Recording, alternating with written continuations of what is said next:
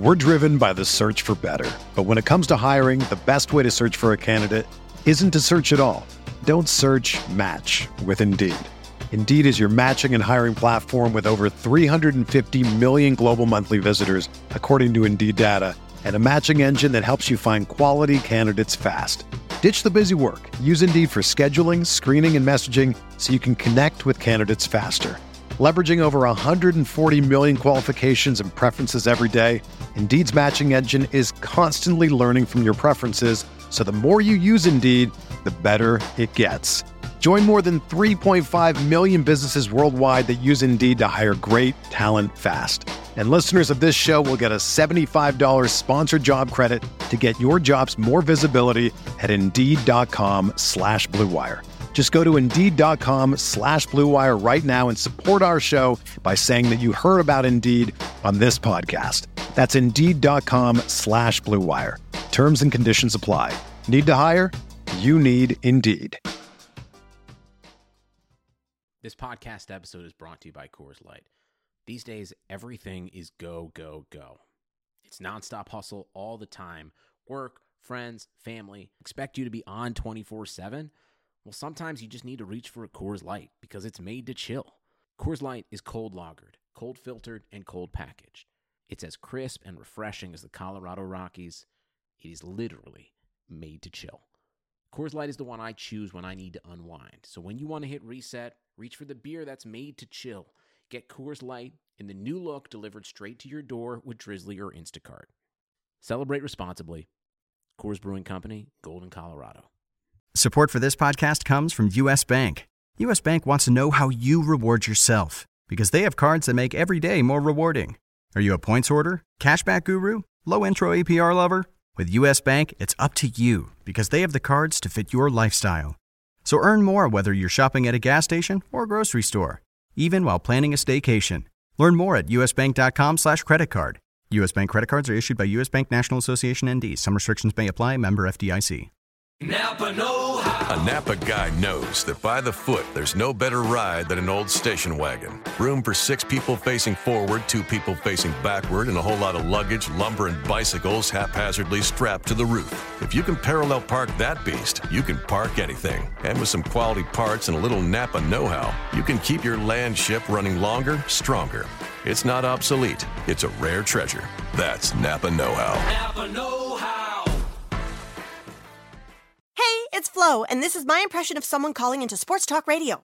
Yeah, this is Flo, longtime caller, first time on air. I just wanted to say that I think it is absolute hogwash not to go out there and try Progressive's Name Your Price tool. You can see all your coverage options, and options are how you get rings, championship rings, and parades of rings. Finding options to fit your budget with the Name Your Price tool, only at progressive.com. You know, not for nothing, but my favorite rings have candy on them. Progressive Casualty Insurance Company, price and coverage match limited by state law.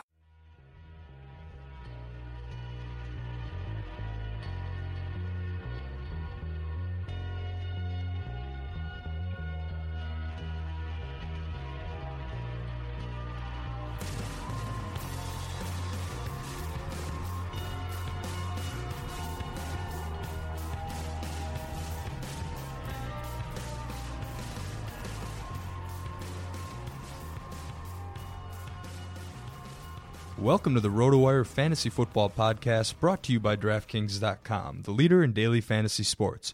Use the promo code RotoWire when you deposit for a free contest entry today. It is Tuesday, September 8th, the day after Labor Day weekend. I'm Jake Letarski here alongside Eric Caturia. If you're out there on Twitter, you can find me at JakeSki52. You can follow Eric at ETCat30. We got some serious stuff to get into today, but for now, something a little bit frivolous based on last night's game. Eric, where will Braxton Miller be going in fantasy drafts next year? Uh, it's probably contingent upon how he uh, fares this season. You know, Of like he looked great in the first game. Uh, he looked like uh, decent pass catcher, really good hands. He had two two catches and uh, two really electric plays in the game. Yeah, the guy looks uh, pretty good so far. Of course, don't want to go to Overreact City just yet, but I mean, ceiling, Randall Cobb, he was a college quarterback. Floor, I don't know, maybe Peter Warrick, something Oh, like that. yeah, He'll fall was- somewhere in between there. yeah, A little bit You're too right. early to tell there, but uh, I don't know. Something in the range. Thought we'd start out with something a little bit more fun today. But uh, once again, Tuesday Fantasy Football Podcast, we'll be focusing on waiver wire targets during the regular season. However, with week one still yet to kick off, we're going to go ahead and go over breaking news. A lot of teams came out with NFL depth charts today, their initial depth charts. So there's a lot of fantasy impact going on there. And then we'll continue with the theme that DVR and Nick started in Monday's podcast. They went over the over under win totals in the NFC. Eric and I will go over the AFC teams, look at some over under win totals basically. Maybe make a call and over under and, and, and some things that could be contingent upon that. Those over under totals are courtesy of sportsbook.ag before we get going here one final reminder that uh, this podcast is now available for subscription on itunes and stitcher. So please leave us a nice review if you happen to be listening on those platforms. Of course we always appreciate any and all feedback. Help makes us better helps keep us on our toes. Without further ado let's get to the top news of the day. And i mentioned a lot of depth chart action going on today and some of the biggest news quite possibly is coming out of atlanta where tevin coleman is listed as the starting running back on the falcons official site for week one. We know Devonta Freeman and Coleman have been kind of competing for that spot. Their ADP has been neck and neck. Freeman's maybe been a little bit slowed down uh, towards a hamstring injury, but there's still a couple days left to draft. How are you treating this news, and and how much value, I guess, can you put on a guy like Tevin Coleman? Okay, so if we go back a month to early August, um, both Freeman and uh, Coleman suffered grade one hamstring strains, Mhm. and the fact that uh, Freeman is still dealing with dealing with his, whereas Coleman is seems to be healthy, is kind of an issue here, and that's probably the main reason he actually got the gig. He had some reps under his belt during uh, the preseason slate here. Um, so we n- realize, and, and it, it's good for Coleman too. Like he had off-season foot surgery, and he was Mhm. still able to reco- recover quickly from this, uh, you know, training camp uh, injury.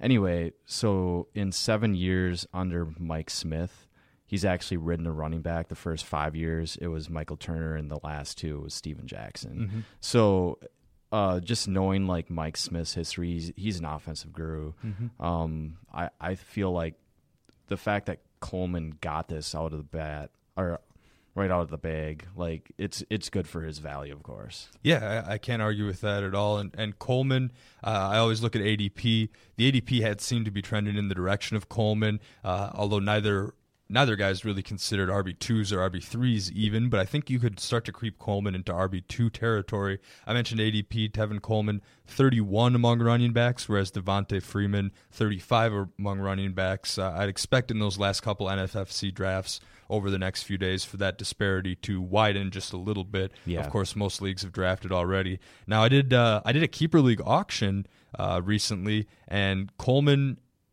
Part of this is due to owners spending too much early on, but Coleman went right in the uh, twenty to twenty two dollar range. Uh, I know based on our preseason projections at the time of auction, I had him as a value at, at twenty two fifty six on a two hundred dollar budget. $200, okay. Yep. Just yeah, exactly. clarify Just, uh, I don't know. I find two hundred to be common for football, but one hundred, of course, is, is pretty common as well. So Yeah. feel free to cut that in half to about 10 11 dollars for a guy like Coleman. But yeah, I mean, I'm starting to be a little more optimistic on him. Got to see a little bit of him Uh, at Indiana, of course, up in Big Ten country here.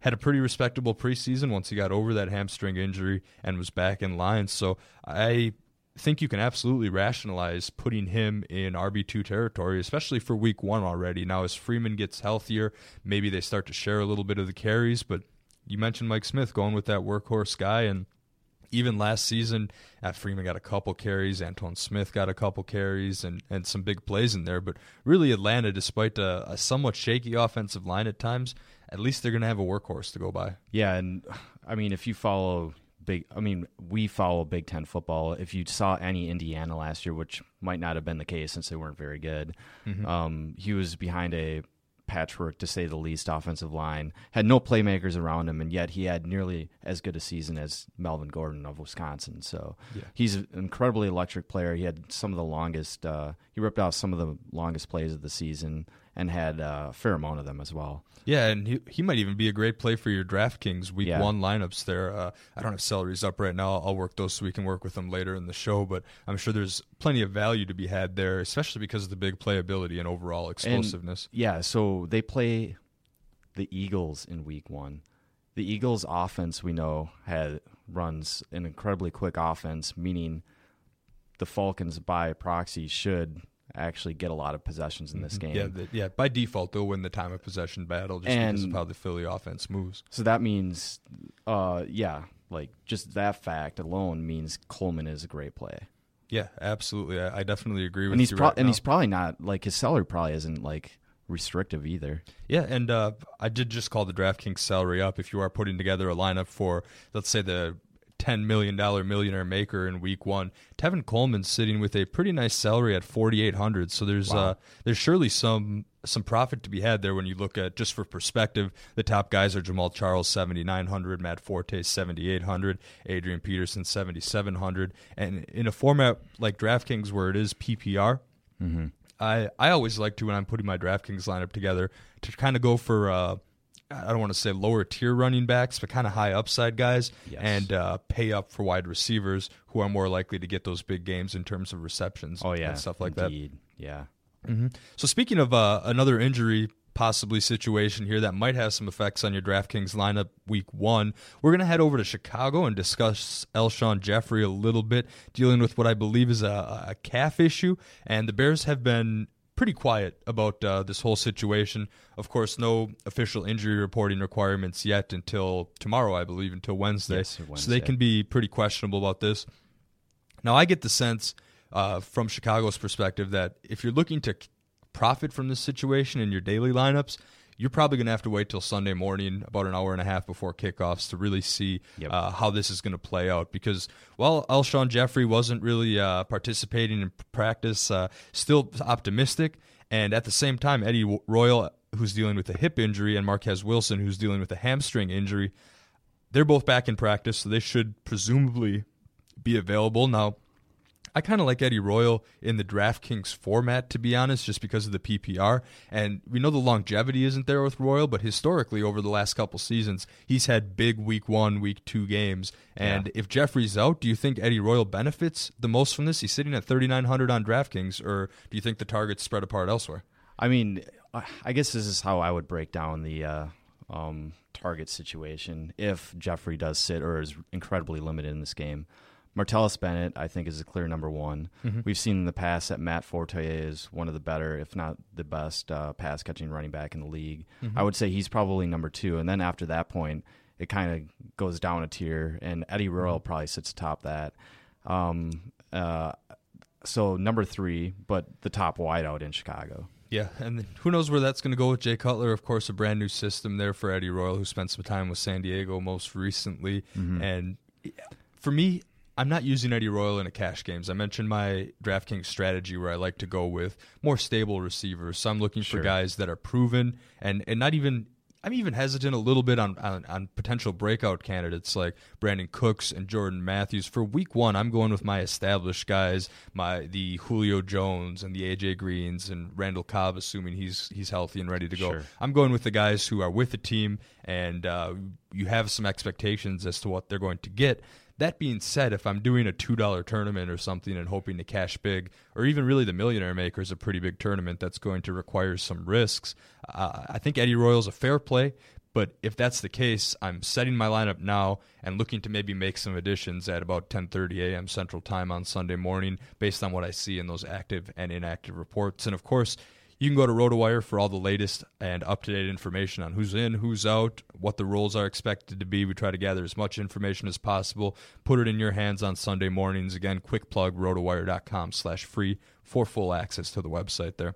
Yeah, yeah. So Eddie Royal, just from past seasons, how he starts the season, you know, Mhm. he starts off with, you know, three touchdowns within the first two weeks.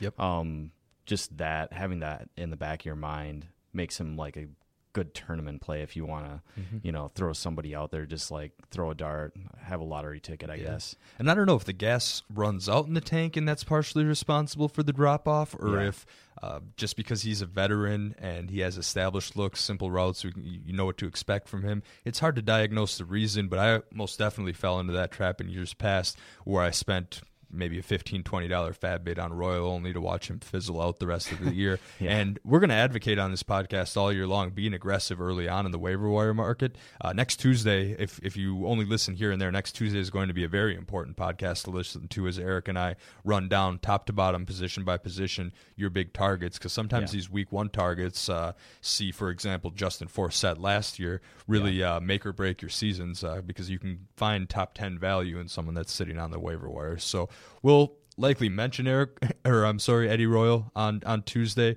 How much to bid and how much, how long is utility before remains to be seen. And of course, that's all dependent on the Alshon Jeffery situation. But another interesting group of wide receivers today as we head to Buffalo here. I'm looking at, uh, of course, Sammy Watkins, the main man in, in Buffalo. Uh, he'll be the top target, I'd assume, in the passing game. But alongside Watkins, we've got Percy Harvin and Robert Woods.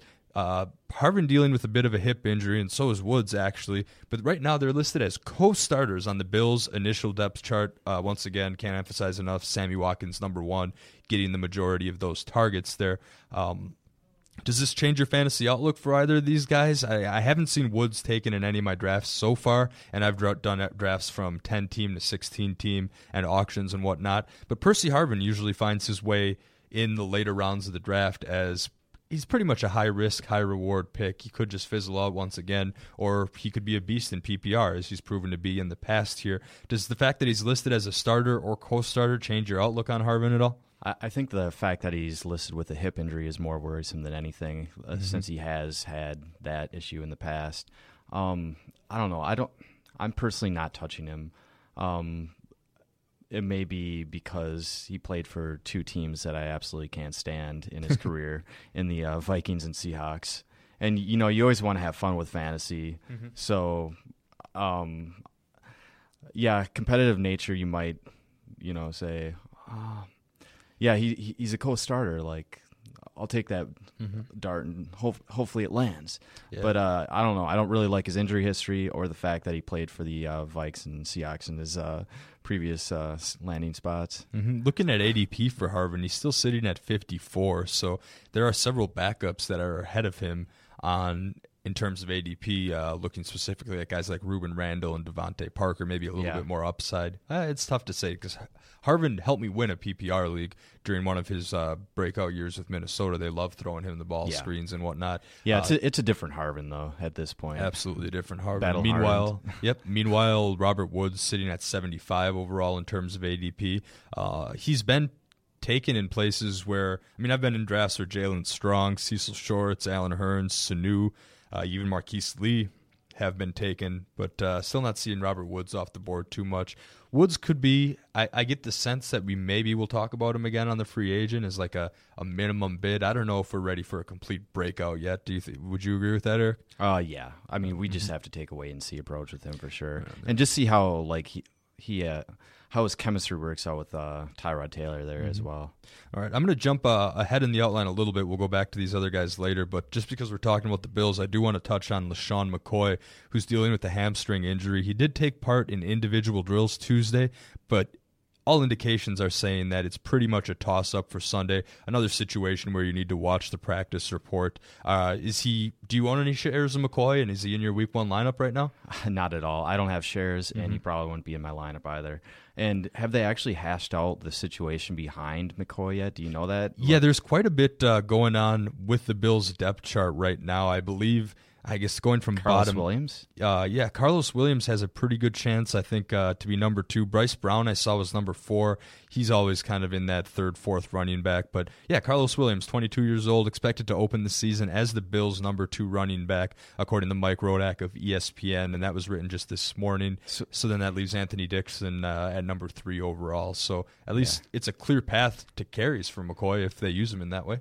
So a lot of times when you see these uh, depth charts, uh, you a lot of times the second running back is actually the pass catching option, the guy that will come in on third down and spell the you know number one guy. But uh, Carlos Williams is not really known as a pass catcher. He's like strictly a runner. So I, I think that really bodes well for him. I mean, getting the bulk of the carries if McCoy does sit out on Sunday. Yeah. Even if they do an even committee with two, three, and four Yeah. on Sunday, say McCoy does have to, to sit out, it's going to be very hard to predict Yeah. you know, because I, I, I Oh, think yeah, of I think of. Anthony, uh, aka Boobie Dixon, on some uh, some Yahoo leagues last year. I remember a little bit of confusion when looking on the waiver wire for him, but I think he's really more someone that totes the rock, and Bryce Brown is really the best pass catching option, at least instinctually. Uh, He's got experience in that role, of course, formerly uh, for the Philadelphia Eagles there. So it's going to be a complete toss up. I very much doubt there's any situation to take mean- advantage of if Shady does sit out. I, it, let's say Bryce Brown was number two and Williams is listed number four on the depth chart right now. Like I would probably be writing off Carlos Williams and just assuming Bryce Brown, you know, is the pass catching Mm-hmm. guy there, and uh, then at that point maybe Williams would get a little bit and Dixon a little more uh, Mm-hmm. of the workload. But I, I I like the fact that he's number two. Yeah, yeah, definitely. It, it gives me some confidence in him at least. And there's plenty of names in Buffalo that are going to be fantasy relevant over the course of the season. But week one's one of those where I'm probably going to shy away from most Oh, Bills in my indeed. lineup for sure. Yeah. Okay, so moving on to another interesting wide receiver bunch. I know we talked about depth charts a lot earlier in the year with some podcast themes, and this stuff is all starting to kind of get rehashed again, except with more concrete information heading into the regular season. I'm going to jump on over to Cleveland, the team that I cover uh, for RotoWire here, and they put out a depth chart today, and they've got Brian Hartline and Andrew Hawkins as one two on the receiver depth chart, with Dwayne Bowe listed as the number three wide receiver. Now. I, I can ask this, and you can very well bounce it on back to me. But is that more? Do you think that's more of a matter of Hartline Hawkins being good or Bowe just being bad? I mean, remember there were rumors in, in the latter stages of the preseason that he was in danger of getting cut if he didn't actually perform in the fourth preseason game. Yeah, I yeah, I had read that he was playing for a job. Yeah, as scary it- as that is. So I mean, apparently he played well enough to keep the job, and it may have been more so because they didn't want to look embarrassed for you know shelling out whatever they what did they shell out. I, th- I believe it was nine million. I've got his page right up uh, up right now. I'm starting to look uh, look at that uh, Okay. see if I can get some more But anyway- information. But signed with the Browns, yeah, I, I, it was something along the lines of eight nine million. Yeah, so way too nine much million for a guy sounds like right that. for Yep. sure. So, Bowe, Dwayne Bowe, he turns 31 in less than two weeks. There is kind of a cutoff age where you don't want to consider wide receivers. I mean, there is a random Steve Smith and I don't know who are some other guys to succeed Marquez well into Colston, Reggie yeah, ex- Wayne, Roddy White. right on. Uh, well, maybe not. But those are White, like guys that you know are perennial All Pros or Pro Bowlers at least. Mm-hmm. Whereas Dwayne Bowe has one Pro Bowl bid in which was in 2010, and since then his production's dwindled all the way to no touchdowns last year and 754 yards. Yeah, which isn't very useful. and, and kind of to work in a little anecdote here, uh, seeing a lot of people. Well, everything that I've read about Dwayne Bowe has actually made me uh, more aggressive on a guy like Jeremy Maclin because everybody seemed to be down on Maclin this year because he's heading to the Chiefs and Alex Smith didn't throw a single touchdown to a wide receiver last year. They all went to the tight ends or running backs, or Mhm. of course ran it in. And a lot of people were are down on Jeremy Maclin because oh well they had Dwayne Bowe and they hardly used him last year. But with everything I've been reading about Dwayne Bowe, that actually makes me a little bit more bullish on a guy like Maclin because maybe Dwayne Bowe is just bad and it's Yeah. time to accept that. And there was a time when there was some fantasy relevance there, and I'm still. It doesn't make me sad because I'm seeing other schmucks ended up drafting him, but I see him being drafted in the late rounds of almost every draft I'm doing. And, and this Mhm. news today, if you're drafting tonight or tomorrow or or I, I don't know, if some people draft even after Thursday that first morning? Thursday game, Thursday morning, whatever. I, I don't see any reason why you would take Dwayne Bowe in a fantasy draft, even if it is a 14 team league. In a 16 teamer, maybe, but when I'm getting down to Dwayne Bowe territory, I'm starting to look at guys like Breshad Perriman, uh, Dorial Green Beckham, uh, just just rookies with even maybe even DeVante Parker, just rookies with uh, younger players with high upside that could potentially get you value as opposed to Bowe, where you, you essentially know what you're getting there. Am I right? Yeah, indeed. Yeah. Mhm. Um, I'm just writing him off at this point, and even if he does have a great performance at some point this year, Mhm. I'm just gonna like forget it, forget that it even happened, and not consider it at all for his future uh, potential. Yeah, and as far as Browns go from a fantasy standpoint, uh, I think Hawkins might bring some value in a 16 team PPR as a low end wide receiver or four or five, maybe. But other than that, I'm not touching. I'm not touching any of the pass catching options. Isaiah Crowell has been gaining steam on my draft boards. I know I've advised against him earlier, but since they traded Terrance West and since Duke Johnson's going through concussion protocol, uh, they they activated I think Shaun Draughn from the practice squad and Glenn Winston, another running back there, is uh, has been IR'd. So I'm actually starting to get a little more uh, optimistic on Crowell heading into Week One. We'll see if they bring anybody else in to to uh, shake that out a little bit. But Crowell might not even be a bad matchup Week One in uh, those daily formats as well. So heading back to the receiving corps, do you put Andrew Hawkins and Brian Hartline on your watch list and just see what they do the first few weeks of the season? Yeah, That's quite it? possibly. I think you don't uh, consider them like owning them at this point, Yeah, unless you're in a very very deep Well, league. I, I'm not owning them because of kind of what I was talking about before Yeah. the strategy where I go for more upside guys Indeed. who could have potential to break out.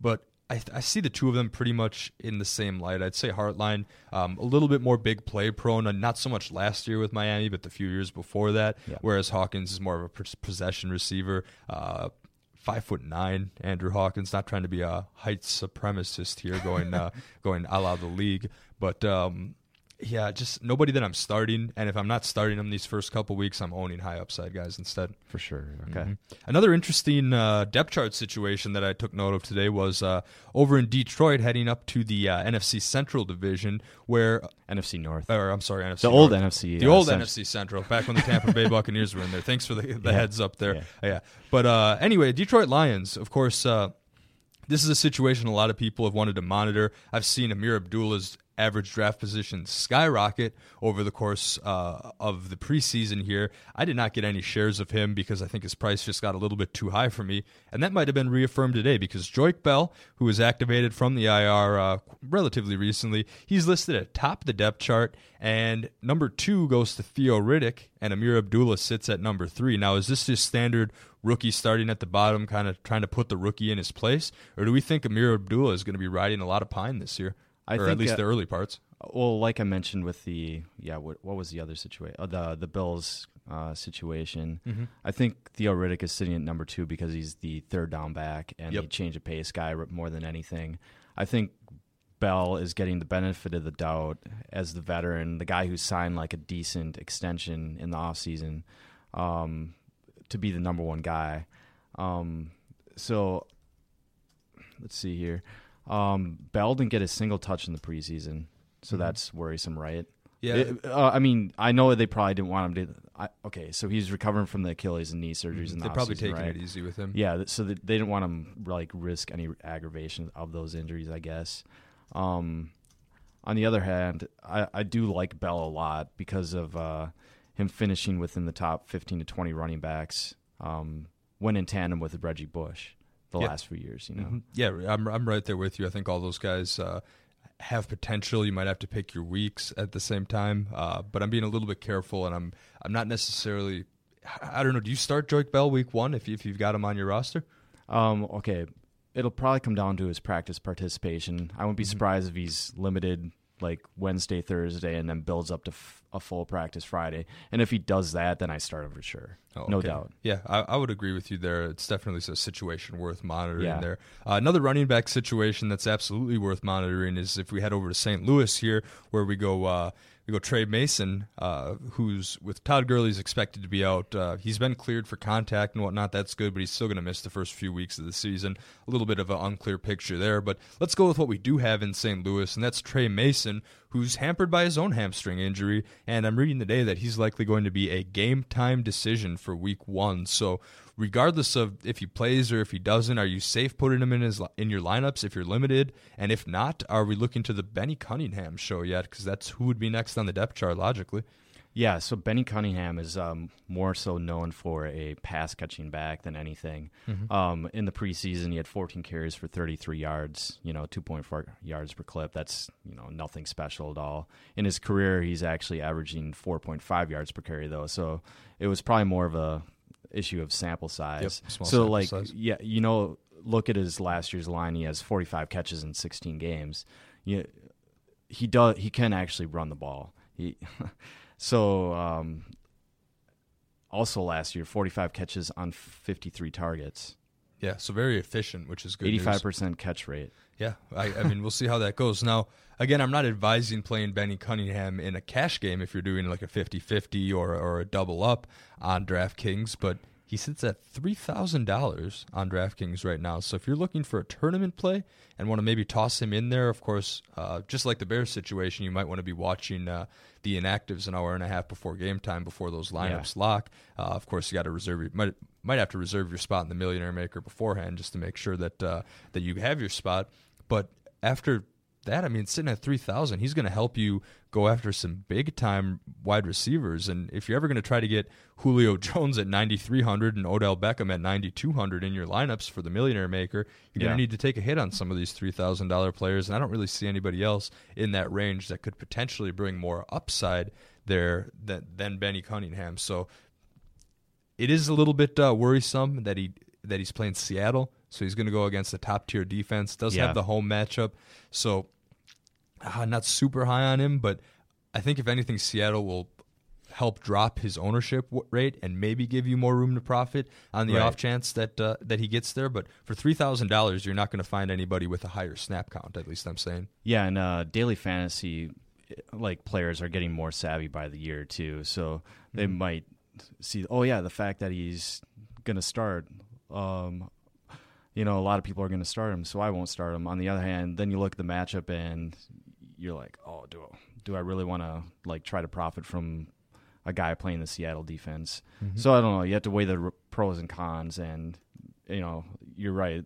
Like in a tournament, it's probably that's probably the time to bet on him. Yeah, not someone I'd advocate like slinging out there in all your lineups, but maybe one or two just in case for the Yeah. uh, for the Just to cover your factors. bases. Yep, exactly. So I, I I just wanted to point this out. Like I wasn't looking at uh Detroit the Detroit Lions matchup in Week One. They're playing the Bills. Okay. Um, so that might be That a little touch and go too. The, I mean, uh, it- the Bell Reddick Riddick uh, Abdullah route. Yeah, so if you're considering like among the Lions running backs who to start, you probably lean toward Bell. Mhm. But if you're weighing again weighing him against it, I don't know who's like in his tier of running backs.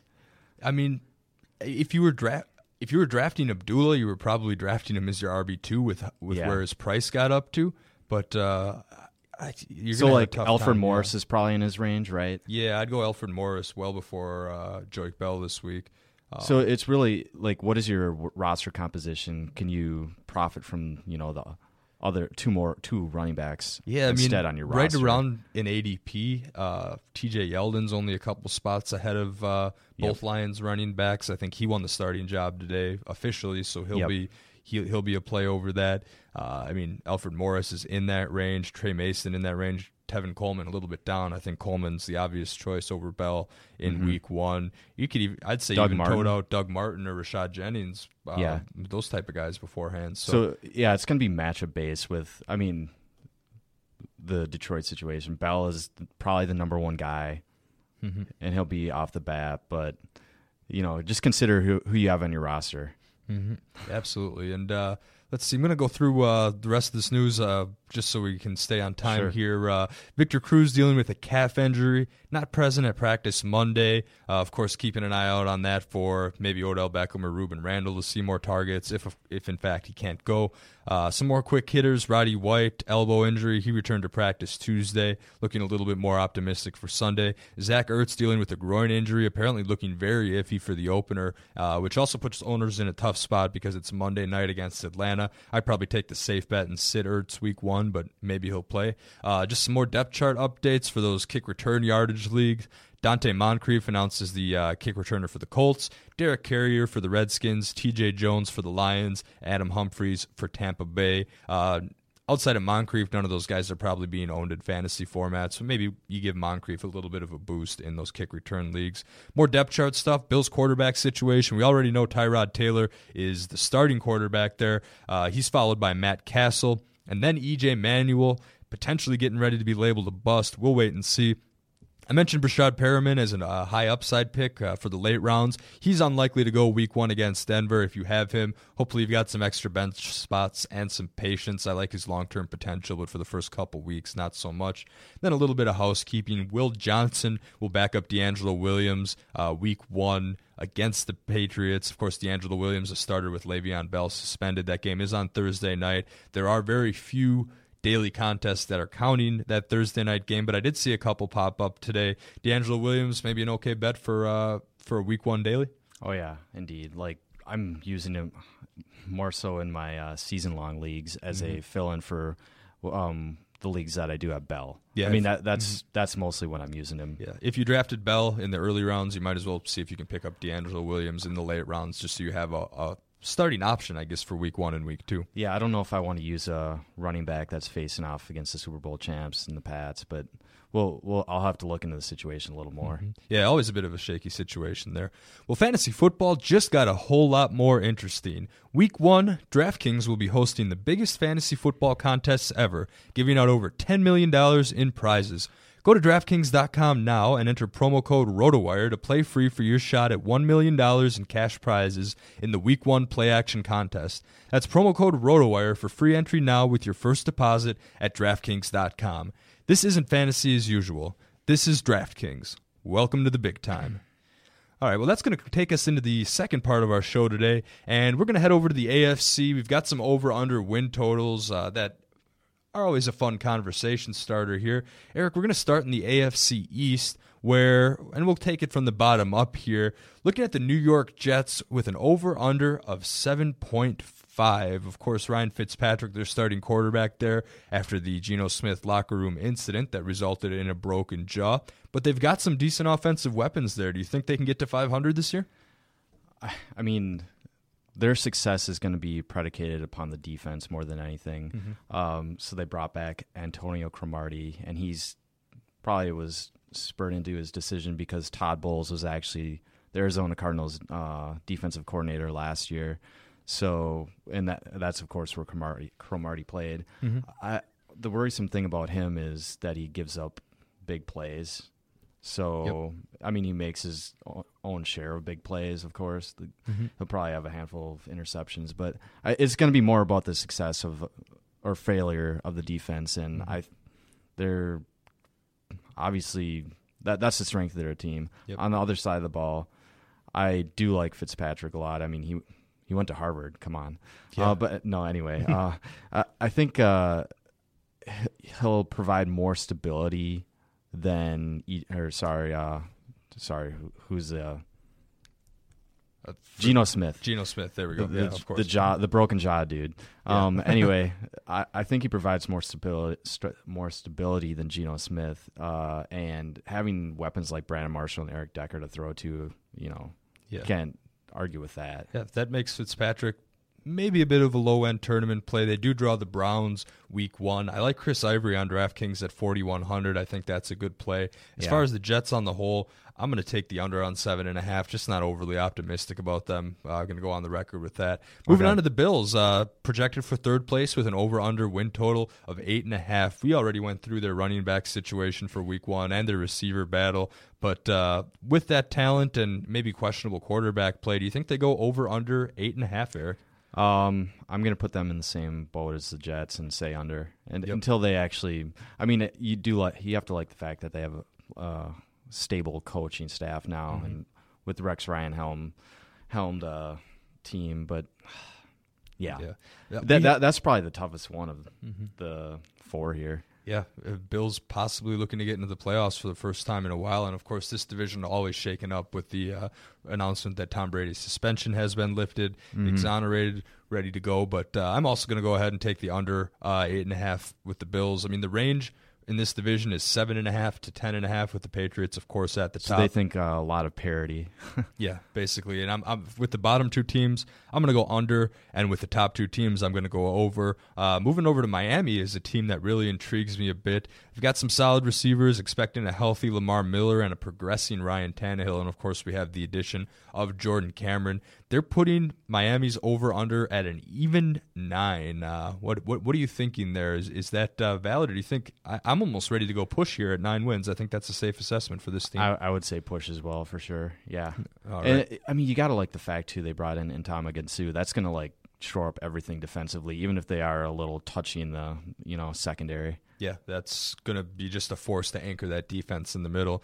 Now, of course, heading over to New England, over under ten and a half And just because of the way this division going, the way they have Tom Brady back, the way that team is energized, and the weapons that they have, uh, I'm going to say over on New England, Yeah, ten and a they're- half. I think they get at least 11 or 12 wins this year. Are you with me? Yeah, they're going to be in F mode, FU mode like they were in 2007. Yeah, I'm right. They're just they're probably going to. I I wouldn't be surprised if they just rack up the score on Yeah, teams this I mean, yeah, and that's something that Belichick has been known to do. And of course, uh, yeah, they're not going to have LeGarrette Blount for Week One, but then Yeah. he'll be back, and, and you're sitting with guys like Brandon Bolden, James White, Dion Lewis. They always seem to find someone to tote the rock there, Yep. one way or the other. There, so yeah. He's not a huge Patriots fan by any means, but I think they pull off 11 or 12 wins this year uh, for sure, almost a certainty there. Uh, we're going to move on over to the AFC West. We'll uh, switch gears, take this one from top to bottom, starting with the Denver Broncos, over under at 10 and a half. Uh, you know what kind of offensive firepower they bring? A little bit of a relatively new coaching regime there. Uh, this is a very tough one for me because I want to take the under on Denver, but I'm not entirely sure who steps up and wins that division. San Diego always seems respectable. Kansas City maybe takes the leap, but I don't know. The com- competition in that division, uh, I mean, it's, it's quite tough. So when you look at KC, their defense is going to be the same as always, right? Mm-hmm. Like they haven't, they didn't really lose anybody, so they're going to be, you know, stingy to say the least. Uh, but we talked about Jeremy Maclin coming in uh, earlier. That that explosive element to the offense maybe gives them enough to, you know, make me go, hey, I'll take the over on eight and a half for KC. And I don't know if that's enough to actually overtake Denver, but mm-hmm. I don't know. You got to like KC. Yeah, I think if they get, it could still end up where KC ends up nine and seven, and the Broncos end up ten and six, and you're taking the under on the Broncos in that situation, Yeah. and the over on the Chiefs. But yet it'd be the Broncos that gets into the playoffs. I worry a little bit about Peyton Manning this year, getting up there in age and, And- uh, losing some of his weapons. This division almost always has a team, at least in the last four and four to five years, that actually gets a wild card spot, and that usually means they get nine or ten wins. Yep. And both San Diego and KC are at eight and a half. So I don't know. Do you like KC or San Diego to like surpass that better? I like Kansas City a little bit better uh, just because of the defensive aspect that For we sure. discussed earlier. One thing that's been surprising is uh, Kansas City defense was a was a team that I picked up in like three leagues last year on the waiver wire, and I tend to stream defenses from week to week, and they turned out to be Mm-hmm. A team very- you kept around, Yeah, a team probably? I kept around to actually make things easier on me as far as my fantasy football team management, especially if they have. Uh, De'Anthony Thomas maybe returning some kicks this year. Yeah. Uh, of course, that's only going to help their case, and they've got plenty of weapons on the defensive side. There, good pass rushers, good front front seven there. So Sure. pretty optimistic about that. I mean, if so, like if you, a little bit more than the Chargers. Sure. Yeah, and if you turn back to the Chargers, you know, um, Philip Rivers is not going to have his old reliable Julius Thomas for some time, and just Wait a minute, Antonio Gates. I mean Julius? Julius Thomas, another player that will be out for the first month of the season, but Antonio Gates does have And- that four game suspension. Yeah, I'm so- sorry.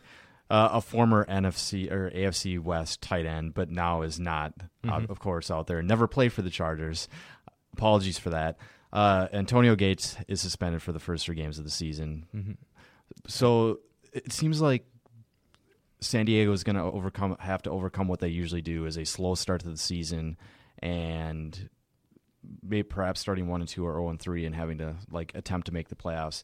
That makes me want to take the under on eight and a half. Yep. Yeah. You know what? I, I kind of like. I can buy the under. They're always an eight and eight team. I think Yeah. they're just as likely to go nine and seven as eight and eight. But Yeah. regardless, in this division, with how tough it is, that might put them a game out of the playoffs. So And the maybe a fact little less that- optimistic there. And the fact that the Raiders are rising, perhaps. Yeah, Raiders on the rise. A team over under at a six even. Do you think they can maybe steal an extra divisional win there and get to seven wins this year? Probably not, but I mean, they're probably going to be an exciting team at, at the very least, Mm-hmm. especially adding guys like adding a guy like Amari Cooper and unleashing Latavius Murray. Yep. If it was the over under of five and a half, I'd probably take Yeah. the over. But I'm going to avoid this bet uh, at an even six. I just don't think there's a lot of room for profit there. And Yeah, seven wins is pretty generous for this Raiders Yes, club. and six and ten seems reasonable. Yeah, absolutely. Well, let's head on over to the AFC North.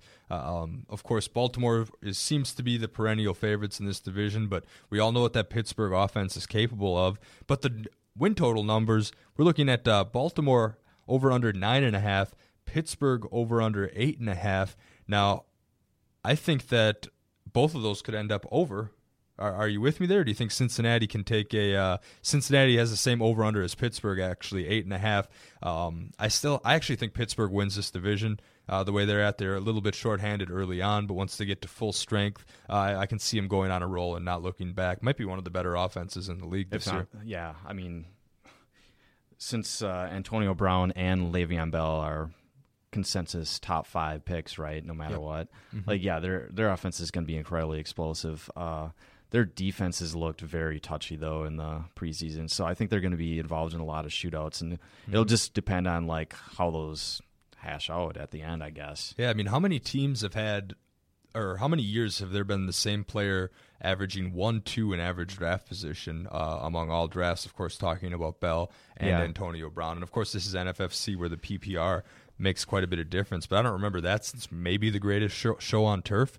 But even then, I don't yeah. think you could justify Kurt Warner or Torry Holt or yeah. Isaac Bruce with the number two pick uh, after Marshall Faulk. Yeah, at that time, uh, quarterbacks were less valued. Like the entire first round was basically composed of running backs. So yeah, it, maybe at the end of the season you could warrant like Warner have having been like the second overall pick, but mm-hmm. you know, it, yeah. it, it's just the way drafts broke down 15 years ago.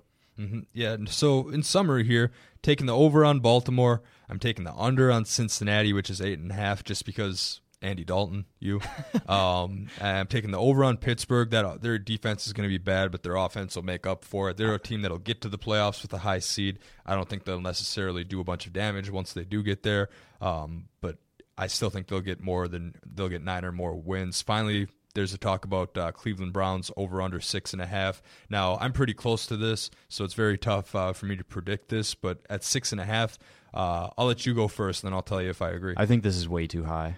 Way too high. I'm right. On board. Like two or okay. three wins for them this year, maybe. Yeah, I four wins is probably my prediction. I think, okay. uh, just because the division's I mean, tough. I, I th- there's always and there's always a team though that you know just cannot get. There's always the a surprise win. team, but I don't think Josh McCown's going to be leading that team when it when it's all said and done. Yeah. And I, I, I don't know if they'll go to Manziel. Their receivers are terrible. Their running back situation's a little iffy. Mm. Uh, of course, Crowell probably going to be the main guy, like we discussed a little bit earlier. If there's any bright spot, it's the there's two aspects of the team that you like. It's the offensive line and the defense, and the offensive line is part of what makes Crowell too intriguing. But do I think that will make them win seven games? Absolutely not. That's an easy under for me. So, just one last question before we turn to the AFC South. Do you think Andy Dalton holds on to his job the entire season? Oh man, because I was having a discussion really recently with uh, a buddy, and we noticed that we saw a little of AJ McCarron behind him in the mm-hmm. preseason, mm-hmm. and every time you looked at the respective lines, McCarron was much better in yards per attempt um, and had a higher quarterback rating. He, he was just running that offense more effectively. Yeah, and I think part of the reason I mean, I think Andy Dalton should be writing weekly checks to AJ Green because that's part of the reason why he ended up getting a six-year, $115 million contract with the Bengals just over a year ago in August of 2014. So if there's anything that's keeping him in the starting role, it's that because you're sitting on you're eating about eighty million dollars if you give up on the guy right now. But again, yeah. his performance is going to dictate that. Last year, pretty disappointing. Uh, just under thirty four hundred yards through the air, nineteen touchdowns, seventeen picks. I mean, Yuck, so, Andy Dalton. So people love Tim Tebow, right? Because you know he was a winner in college, and mm-hmm. he was, uh, you know, um, pull him up by his bootstraps or whatever you want to say in like Denver. Mm-hmm. Um, but AJ McCarron had similar success in college. Like he was yeah. always a winner at Alabama, and he actually has a talent. Yeah, he can actually throw the ball. Not as much yeah. of a runner as Tebow, but you're not going to see too many sub 50% completion percentages on that team. I mean, especially when you have weapons like Giovani Bernard to throw to out of the backfield, Jeremy Hill to tote the rock, AJ Green to basically be your Calvin Johnson go up and yeah. get it guy, and Tyler Eifert, who I think is a breakout candidate for this year. So if you're, sorry, last question in this division, but if you're uh, GM around the league, are you sending like offers to Cincinnati's GM every single day? Yeah, I to mean, try to get AJ McCarron. There's plenty of teams that could use a guy like AJ McCarron. I think. I mean, granted, it's the preseason; got to take it with a bit of a grain of salt. Yeah, I understand. But at the same time, uh, he, he can play quarterback in, in this league, and if if we get to week eight and Dalton's sitting there with six touchdowns and twelve interceptions, You wonder maybe if they the make the play will call. dictate that. Maybe maybe they'll make the call at that point, but Yeah. it it won't be necessarily be the long term deal. Maybe I, I don't know how benching a guy in the second year of that huge contract benefits you in any way. Yeah. They just they dug themselves a hole with that, and that's part of the reason I might take the under on the eight and a half there. Yeah. All right, but let's move on to the AFC South. We'll work from the bottom up. This looks like the most bottom-heavy division that we've uh, that we've discussed so far. We're sitting with Tennessee and Jacksonville, both of them over under five point five. Uh, out of the two of those teams, I'm almost inclined to go under on both. But out of the two of those teams, which one has the best chance of getting six or more wins? Ooh, That's really tough. I, I, I think I know my answer, but uh, it's close here, and it really depends ju- on how the young quarterbacks. I think if you like Marcus Mariota or if you like Blake Bortles to take that extra step in in his sophomore campaign. Well, okay.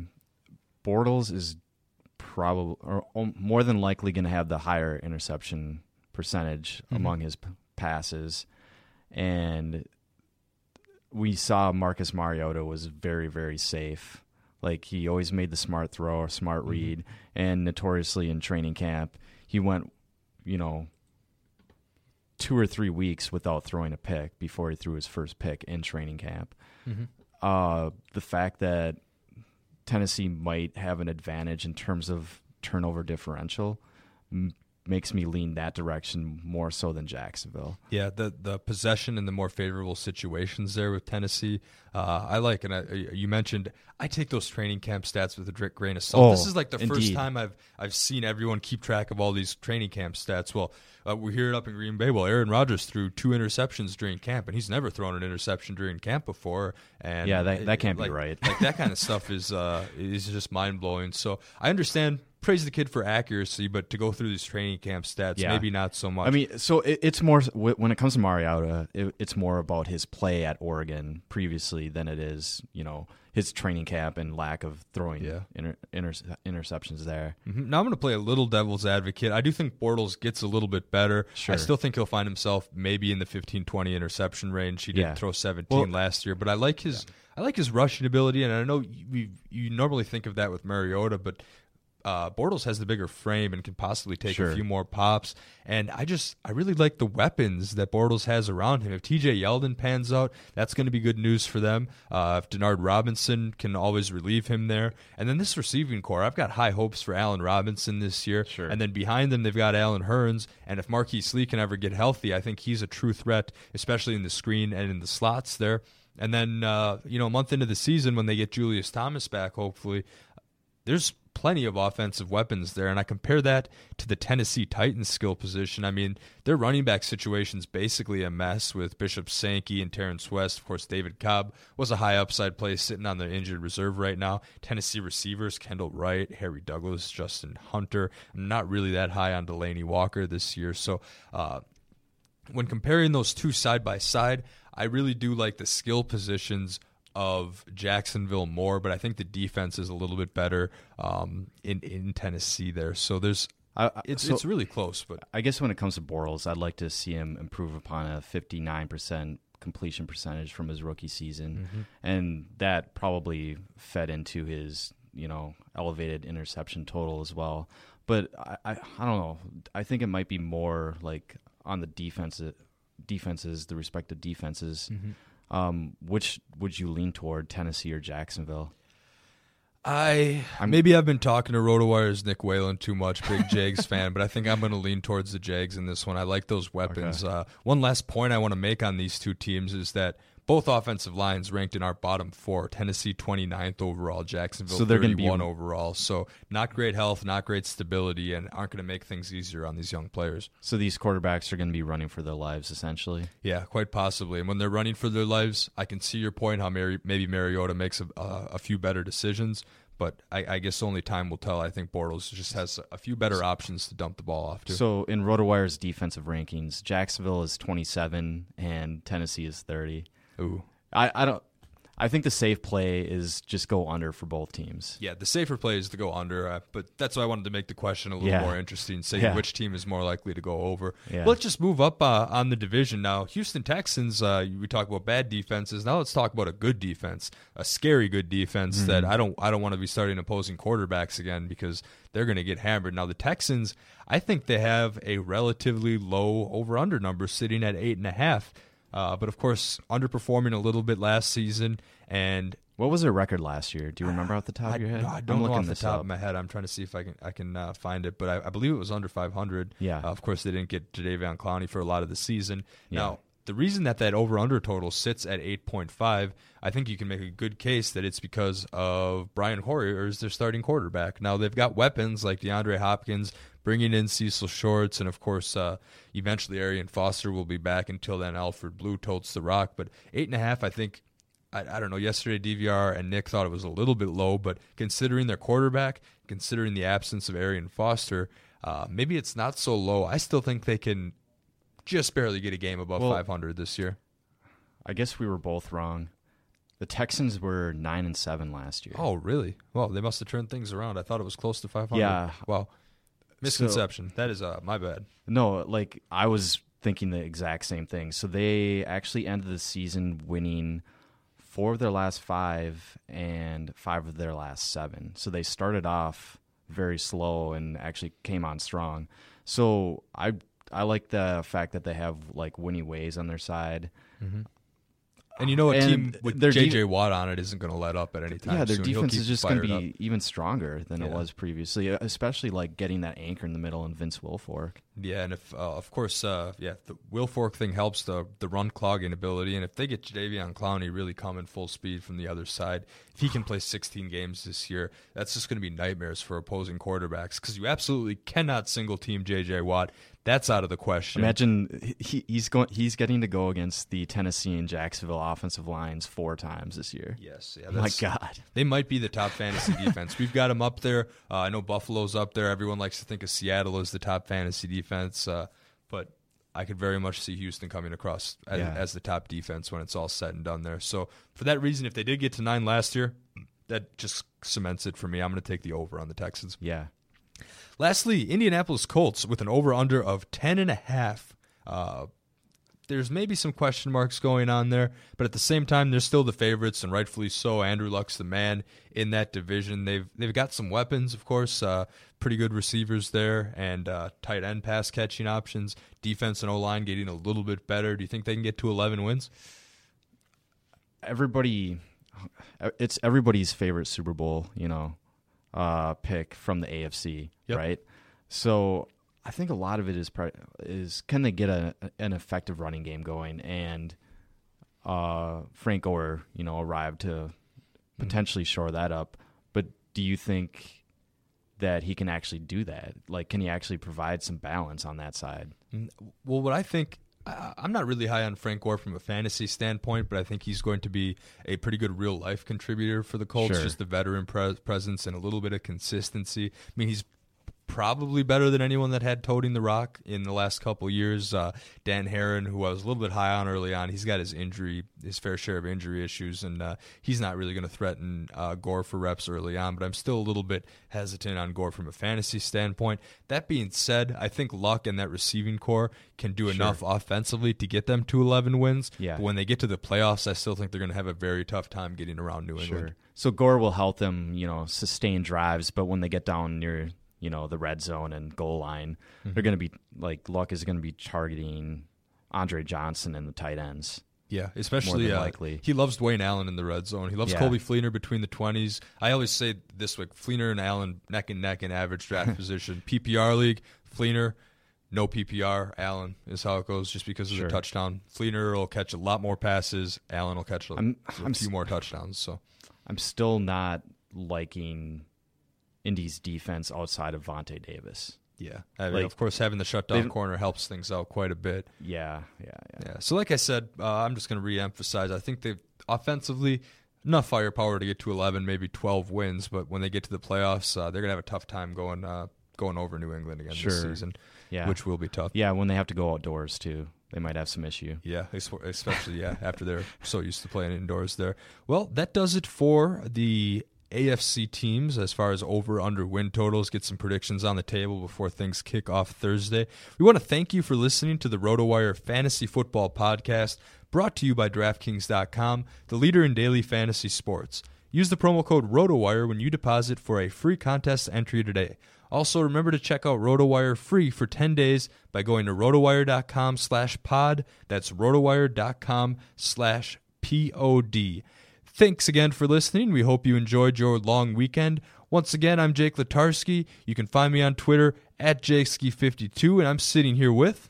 And this is Eric Caturia, and you can find me on Twitter at ETCat30. All right, thanks again for listening to the RotoWire Fantasy Football Podcast. We'll be back with you on Wednesday.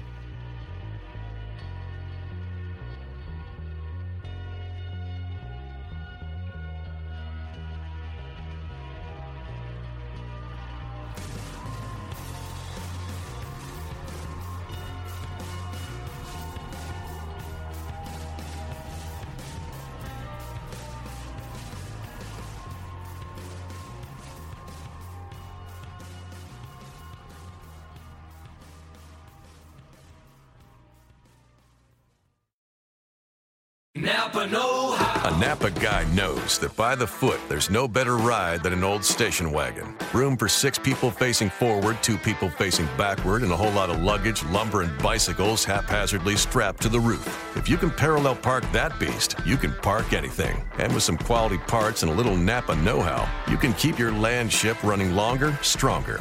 It's not obsolete, it's a rare treasure. That's Napa Know How. Napa Know Whether you're a world class athlete or a podcaster like me, we all understand the importance of mental and physical well being and proper recovery for top notch performance. That's why I'm excited that Unifyd Healing is sponsoring podcasts on the Blue Wire Network. Unifyd Healing is a new and super innovative global network of wellness centers powered by Energy Enhancement System, or EE System. If you haven't heard of the EE System yet, then you'll want to listen up. This technology promotes wellness, deep relaxation, purification, and rejuvenation. Wherever you are across the globe, access to a center is easy and affordable. Interested in experiencing the EE System technology for yourself? Go to unifydhealing.com slash bluewire to learn more and find a center near you. That's unified, U-N-I-F-Y-D, healing.com slash bluewire. No material or testimonials on the Unifyd Healing website are intended to be viewed as medical advice or a substitute for professional medical advice, diagnosis, or treatment. Always seek the advice of your physician or other qualified healthcare provider with any questions you may have regarding a medical condition or treatment and before undertaking a new healthcare regimen, including EE system.